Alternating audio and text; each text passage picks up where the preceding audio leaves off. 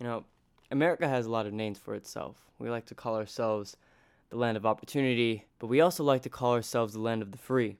Yet the U S only makes up five percent of the world's population, but makes up over twenty-five percent of the world's prisoners. We have the highest incarceration rate in the world, yet we continue to tell ourselves that we are the land of opportunity, equality, and freedom, which is kind of ironic, considering we over we have over like two million people that are in jail right now, and also considering that we only had three hundred thousand people in jail in nineteen seventy-two all the way up to two million now. We can see that there's a huge problem with mass incarceration in this country. But not just of mass incarceration. We're going to be talking about how mass incarceration is another form of systemic racism in this country, and racism in general in this country, that has been conformed, that has been twisted and turned, put on a suit and tie to adapt to today's world. We're going to look at the war on drugs, which was really just a war on African American and Latino populations in our in our country. We're going to see how politics, how economics, how lobbying, and of course how mass incarceration has affected African American and Latino populations and has affected America in general, and ultimately what we we as as as a people, we as a country, what we can do to mitigate the, these effects, how to solve this problem, and if there is even an end in sight. Hi, welcome to Dear Gen Z. Uh, my name is Sharon Lonnie, and I am the host for today's episode on mass incarceration, the war on drugs, and how America and its government has directly targeted African American and Latino populations as a result of mass incarceration. So to really start this episode um, about mass incarceration and about the race relations between, uh, you know, black people and the U S government, we have to go all the way back to slavery, um, which, you know, is a, is a pretty common theme, and, and it's a pretty common way to begin things. But actually, we're going to start at the end of slavery.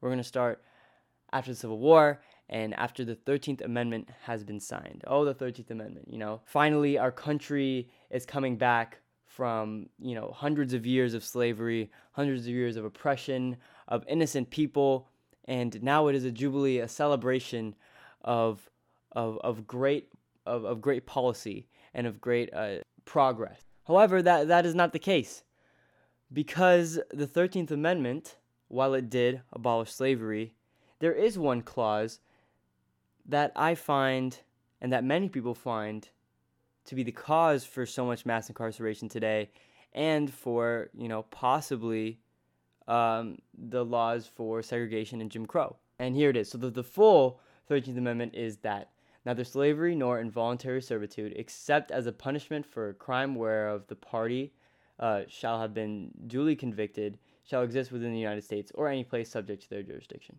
So this basically means that there is no slavery within the U S unless, unless it is as a punishment for a crime, as a punishment for a crime.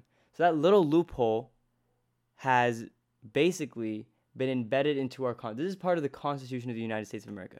When people ask me, uh, you know, you know, Shay, oh, you talk about systemic racism and you talk about Uh, and, and, and institutionalized racism, what are some what are some examples of, of maybe what kind of legislation has has brought in systematic and, and, and, and institutionalized racism? And this is the exact thing that I point to, and it is the thirteenth Amendment, where it is supposed to be a jubilee, a celebration, and it's supposed to outlaw, you know, something that was such a horrible part of our history, you know, slavery, but it gave birth to a new form of racism. And this new form of racism begins with uh, with actually the arts, and it begins with this movie called Birth of a Nation. And this is the first major motion picture film in America, so obviously it's going to be seen throughout the country. Presidents have watched this movie and have said that it was a, a great American classic, and it's, you know, one of the best American, you know, not not one of the best American films, but one of the, the classic American American films. But Birth of a Nation is extremely, like, it's extremely racist, even though it was the first motion picture movie. It depicts black people with, first of all, blackface, and second of all, it it portrays African American men as predators. It it, it basically shows uh, African American men being uh, being basically like animals, you know, chasing after white women, and basically creating this narrative that not only are, you know, black people less than human, they are not human at all. And so basically making that that that that notion, that idealization that that black people are there to victimize white women and things like that has continued throughout American history until, you know, this almost this very day. I mean, you look at the case of Emmett Till. You look at the case of, of the of the New York uh, of the New York. Uh, or I meant I meant the, the Central Park Jogger Case. It has been shown time and time and again that America, the U S government, and society views black males as uh, as as threats to white women and to white people, and it all starts from this movie, Birth of a Nation, and it continues. It continues throughout Reconstruction. You know, we've all learned in history, you know, Reconstruction was a time where after the Civil War, you know, people are trying to be on the mend. They're trying to mend the South together. They're trying to do all this, right? But we also learned that the Southern economy is devastated by the Civil War because they lose, you know, about like almost all of their workforce, right? Which is just slaves. And so basically by putting this little thirteenth Amendment and putting this small little clause in it, they found a loophole that they can, that black people can still be slaves if they are criminals. If they are criminals, they can still be enslaved. They can still be enslaved by the government. They can be enslaved by other people. And that is still going on today. But at that time, Southerners saw that as an opportunity to to, to do more, to, to continue uh, the practice of slavery and to continue the the, the practice of indentured, indentured slavery, basically like that. But ultimately, black people and African American males are starting to get into the government. They're starting to win, uh, you know, mayor elections. They're starting to become maybe like low-level congressmen, things like that. This is all during Reconstruction. This is just after the Civil War. But this all ends. This all ends when racism evolves another step. Institutionalized racism evolves another step. Systemic racism evolves another step. And it goes into Jim Crow and segregation laws. Now, Jim Crow and segregation laws, they've been there since eighteen seventy, I think, eighteen, eighteen, eighteen seventy-seven. They started in eighteen seventy-seven, and they've gone up till about the late twentieth century, I would say. So, in that time, you know, everyone everyone kind of knows what happens with Jim Crow and segregation. We all know what happens. But what I want to get into is the leaders during this time of Jim Crow and segregation. More specifically, I want to look at the presidencies of Nixon, Reagan, and Bill Clinton. All three of those people are who I'm going to talk about because those three relate most to mass incarceration and what goes on with mass incarceration today, the prison system, and how, you know, a, a huge amount of disproportionately black people get thrown into jail compared to white people. So, we're going to start with uh, with Richard Nixon. Now, Richard Nixon was a president who ran on the ideas of law and order, and he appealed to the Southerners through the Southern Strategy. The Southern Strategy was basically a method to which he would favor towards the people who would vote for him most likely, which were the Southerners. And he also wanted to promote law and order, as many people thought that America needed more law and order for one reason, and that was drugs. More specifically, they were talking about two different types of drugs. One was cocaine, and the second, the second was crack cocaine. And crack cocaine is the devil of all of these drugs that were um, that were going on at this time, because during this time, cocaine was the expensive drug. It was the white man's drug, and it was the drug of the higher class, while crack cocaine was smokable cocaine. Cocaine is a powder, crack you can smoke, right? Crack was mixed in with a lot of different substances to make it cheaper and uh, to make it more available, and this basically ate up a lot of black and Latino communities for reasons because it was cheaper and it was more widely spread. Now, while this is a huge problem in, in America with, with drugs at this time during the nineteen seventies, Nixon runs on the idea of something very cynical. He ran on these ideas that were enforced by these these narrations of, of black people being being horrible people, being being rapists, being gang members, and he basically enforced something called law and order. Law and order, law and order. He was the law and order candidate, and that meant that he was going to um, basically enforce, you know, harsh policies on people who, who weren't white and who weren't rich. And these people were also happened to be, you know, white people in the South, and who also had these ideas that black people were less than them because of the segregation that was going on. Combine this with the war on drugs that is a that is that is almost a, an epidemic at this point in America, and you get an, an administration who just wants to throw black people in jail.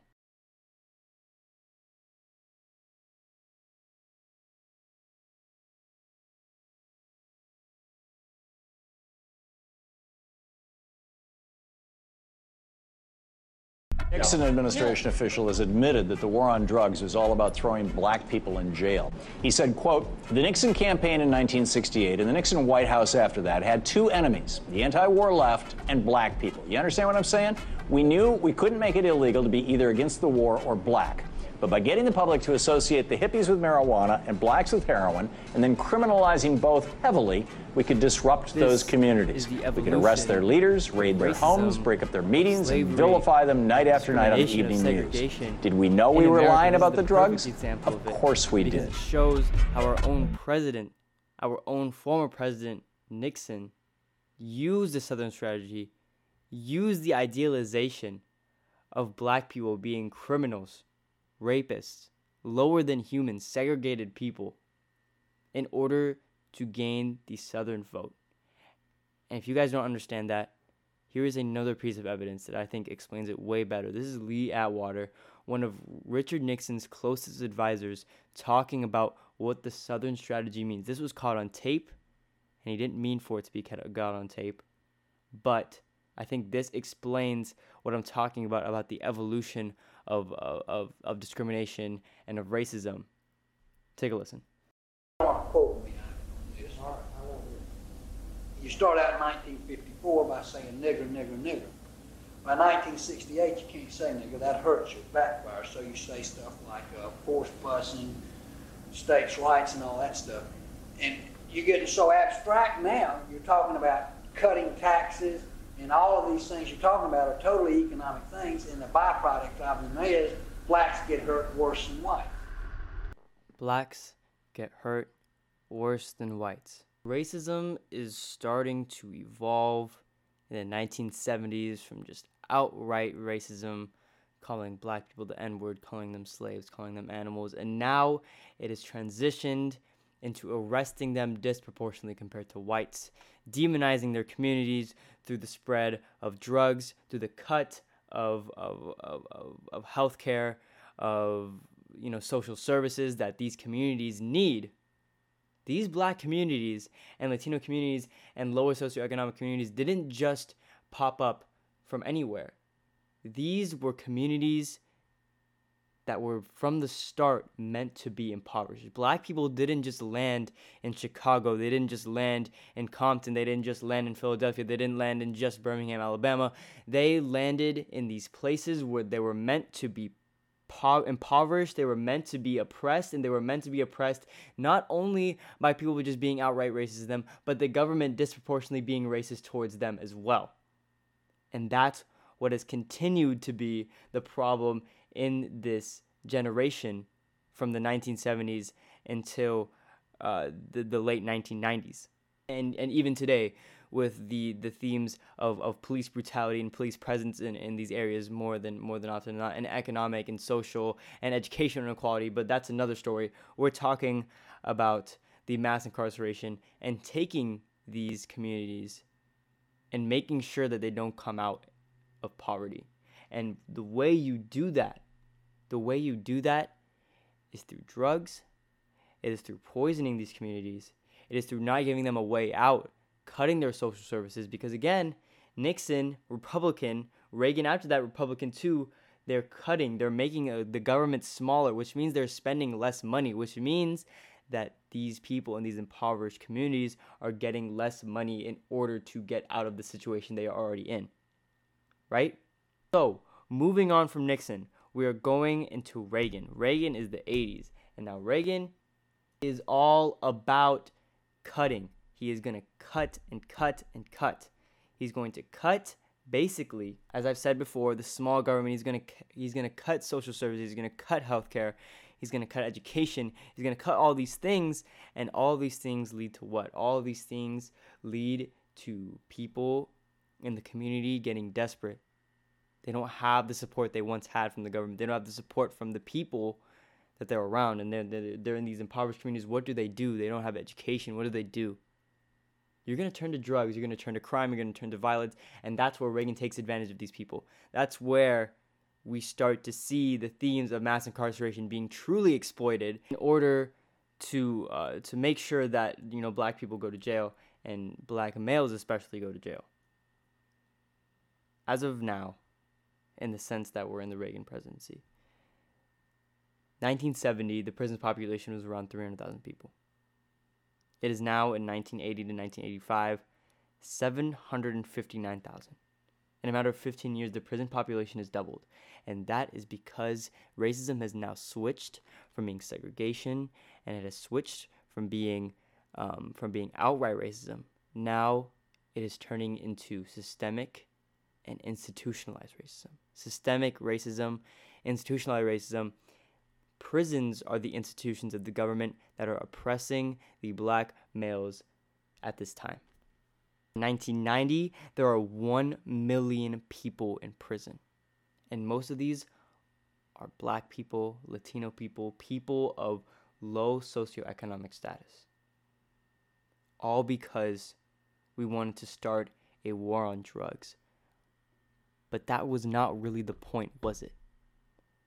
The point of the war on drugs was to be a war on the African-American population, and racism evolving into mass incarceration, in which we see the effects of that today. And the last point, the last president, Bill Clinton. Not a Republican, a Democrat, but a Democrat who realized that putting law and order first, by putting people in prison at a higher rate than other people in his in his in his presidential campaign race, that would get him the presidency. He understood that the Democrats could not suffer another loss because they had two or three straight Republican presidents. The Democrats could not lose again, and that's why they believed in Bill Clinton, because Bill Clinton wanted law and order most out of everyone. And when I mean law and order, you know what I mean by law and order, as we've seen through Nixon and Reagan. Law and order means putting more black people, more Latino people in prison. And that's exactly what he did. Bill Clinton, as soon as he comes to office, he signs nineteen ninety-four bill. He signs this bill that basically gives different things. One thing is mandatory minimums.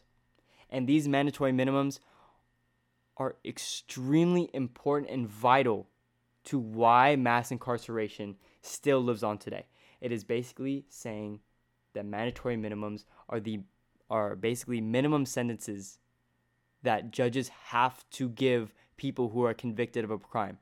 So, what this means is that judges and the jury, which is possibly the most neutral part of our whole government, has been compromised to make sure that they give a mandatory minimum sentencing. So let's say that I was dealing drugs as a seventeen-year-old, and I got caught, and I got sent to the jury or whatever, and I was found guilty. They could not lower my sentence just because I'm a child. They can't lower my sentence because maybe I came from a broken home. They don't have that interpretation. They can't enforce the law. They cannot enforce the law appropriately, because while no one is above or below the law, there are still times where the law can be bent in different ways because of the circumstances of some person. If a person who is in a broken home, who is impoverished, commits a crime, he should not be punished for that because he is impoverished, or because he is black, or because he has he comes from a broken home, or something like that. But Bill Clinton's mandatory minimums discards that right from the judge and the jury to have that interpretation, to have that sympathy. They don't. They have to have a mandatory minimum of how many years people can spend in jail. And this is the key point. Crack cocaine mandatory sentencing. Mandatory sentencing for crack cocaine of one ounce is equal to one hundred ounces of cocaine. Cocaine is a has a lower mandatory sentence than crack. And that is the biggest point here. And that is because the difference between crack cocaine and cocaine, like we've gone over in the past, is that crack cocaine was mostly used by black and Latino citizens, while cocaine was used by white and rich people. You see the difference here. White people are getting punished less than black people and Latino people. Poor people are getting punished more for for for the for, for less amount of crimes than, than white people are. This is just enforced by the Clinton administration again and again. Three strikes law. Three strikes and you're out, right? In baseball. It's the same thing with the goddamn government. Three strikes. Three offenses and you're gone for life. And that is uh, is is not even... doesn't make any sense, because this obviously disproportionately affects, you know, you know, black people who are who are more likely to commit crimes because they are impoverished, because they've been oppressed for so long. And it shows that that that racism is slowly evolving into into something that is a part of our government, not just socially, not just in films, and not just in in in in in, in everyday society. It is in our government, it is in our constitution, it is it is in our presidencies. And as a result, by two thousand, the twenty-first century, two million people are in jail. Two million. nineteen ninety, one million. two thousand, two million. We've we imprisoned one million people in ten years because of these policies, because our government chooses to put emphasis of law and order on its most vulnerable citizens by using these tactics in order to put people in jail, to keep people impoverished, and to keep their votes and their voters and their lobbyists happy. And keep their lobbyists happy. And that is the bottom line for a lot of the problems here today. If you listen to my N R A episode, I talk a little bit or a lot about lobbying. But in this episode, I will also talk about lobbying a lot. And um, one of the biggest lobbying companies, and one of the worst lobbying companies, in my opinion, is for mass incarceration. Mass incarceration is not only a social phenomenon, is not only a term coined by many people to represent this, the institutionalized and systemic racism for today, but it is also used to lobby the government by using big money in order to to to boost the profits of many corporations that people use every single day. This is a story of Trayvon Martin, a seventeen-year-old boy. Like many of you watching this or listening to this video right now, you're the same age as this kid. And he was brutally killed by a white man who said he looked quote-unquote suspicious. Just listen to this tape. An armed neighborhood watch leader saw Martin walking inside a gated subdivision near Orlando. He thought the seventeen-year-old looked suspicious. He's got his hand in his waistband. And he's a black male. These assholes, they always get away. Are you following him? Yeah. Okay, we don't need you to do that. So you think he's yelling help? Yes. All right, what is your number? Tonight, a deadly shooting in Sanford. Police have the gun, they've got the shooter, but they have not arrested him. George Zimmerman, armed with a gun, followed this quote-unquote suspicious kid after the dispatchers told him not to. They ended up on the ground in a fight, and George Zimmerman shot and killed Trayvon Martin. The police could not arrest Zimmerman because of this Florida law called Stand Your Ground, which says you can kill someone if you feel threatened, even though it was Zimmerman who had pursued Martin throughout the neighborhood with a gun. Mister Zimmerman felt that he, in uh, self-defense, needed to um, to fire his weapon. Not only was he not arrested after the killing, but in court, Zimmerman actually pleaded self-defense and got off under the Stand Your Ground law. We, the jury, find George Zimmerman not guilty. The Stand Your Ground law that was passed in Florida played a huge role in the Trayvon Martin tragedy, and this really ignited the movement that we see today. In the wake of Trayvon Martin's death, Florida's Stand Your Ground law came into the spotlight. How did this law not only get in place in Florida, but around the country? And all the fingers kept pointing back to ALEC. If that story doesn't put a fire under, under your heart or, or, or make you feel like there is some sort of inequality in America today, you're, you're just in denial, because that that is an example of of the inequality and of, of of the perception that I was talking about, the the narration, the ideology of, of black males being criminals, of being people that are less than human, and you're seeing it on display right here in the twenty-first century. America has never come back from its racist roots because we've never dealt with them. We've chosen to continue to oppress black people, but just in different ways.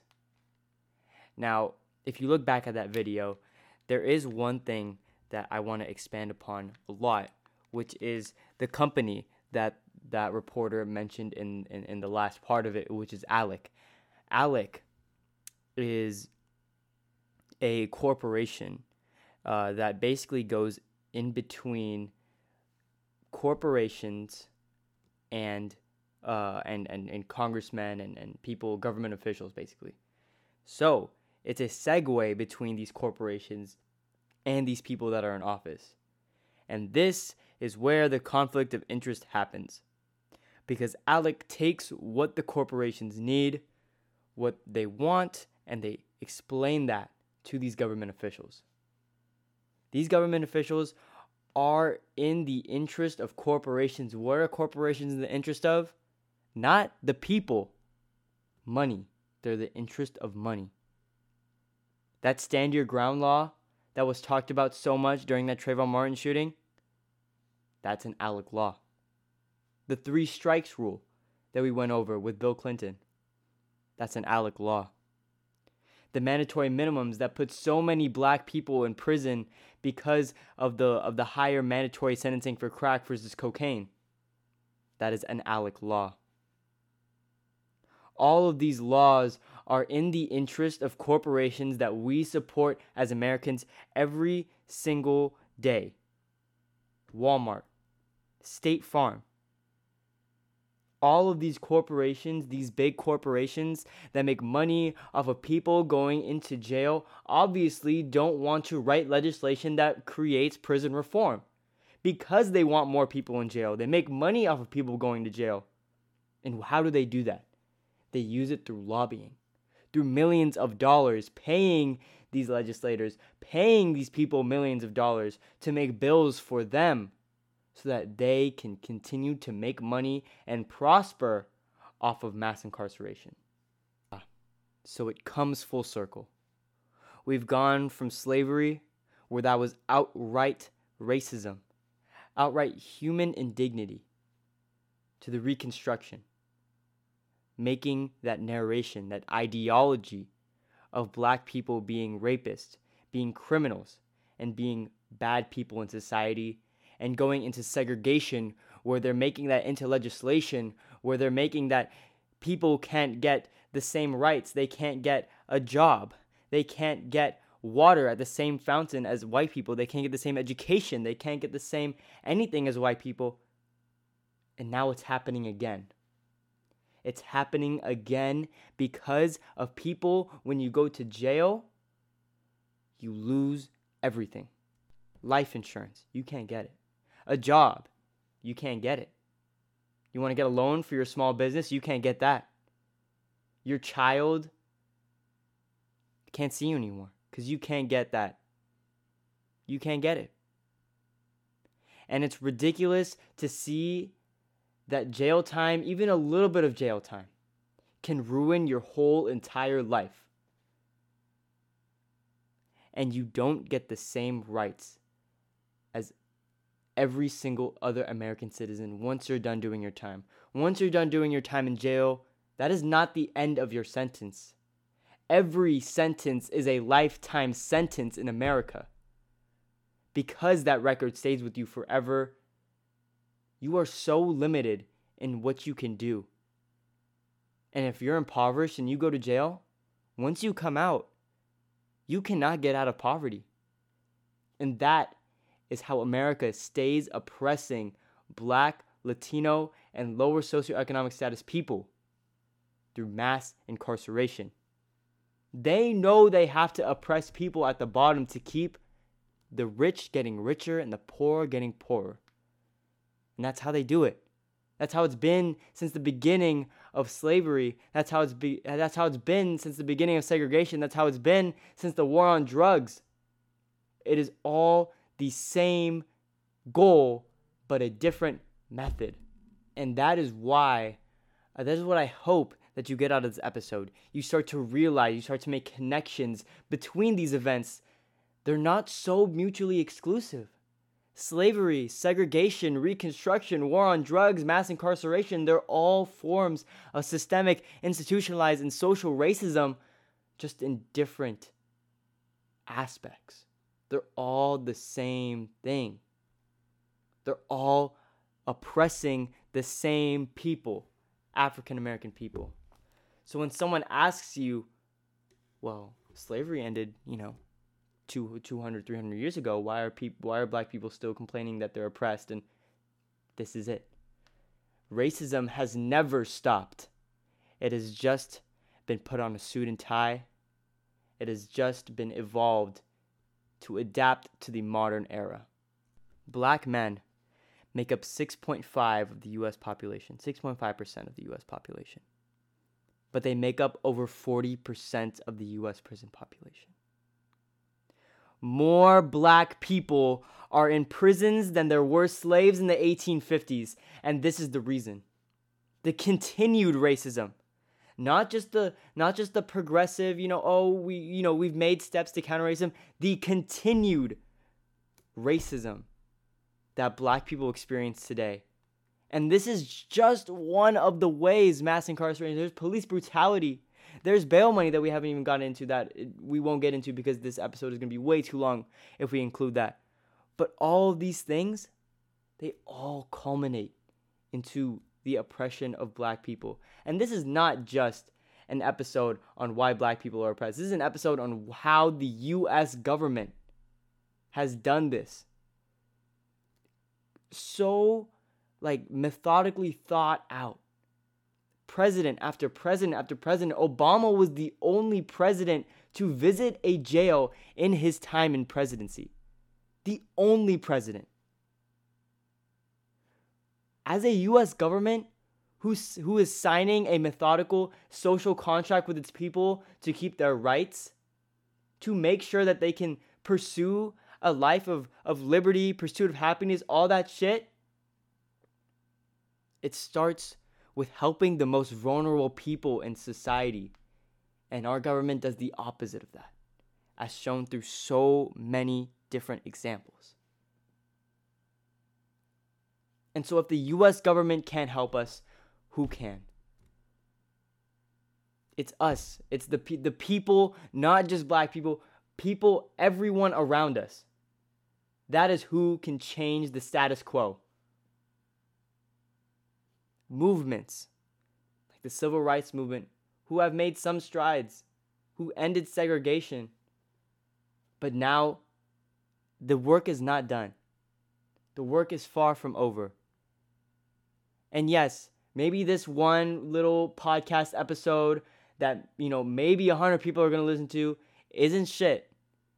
But if you share enough, if you talk about it enough, people will listen. And that is the key, and that is what brings change. And that is what people have to be passionate about. And if not, then who else? Who else?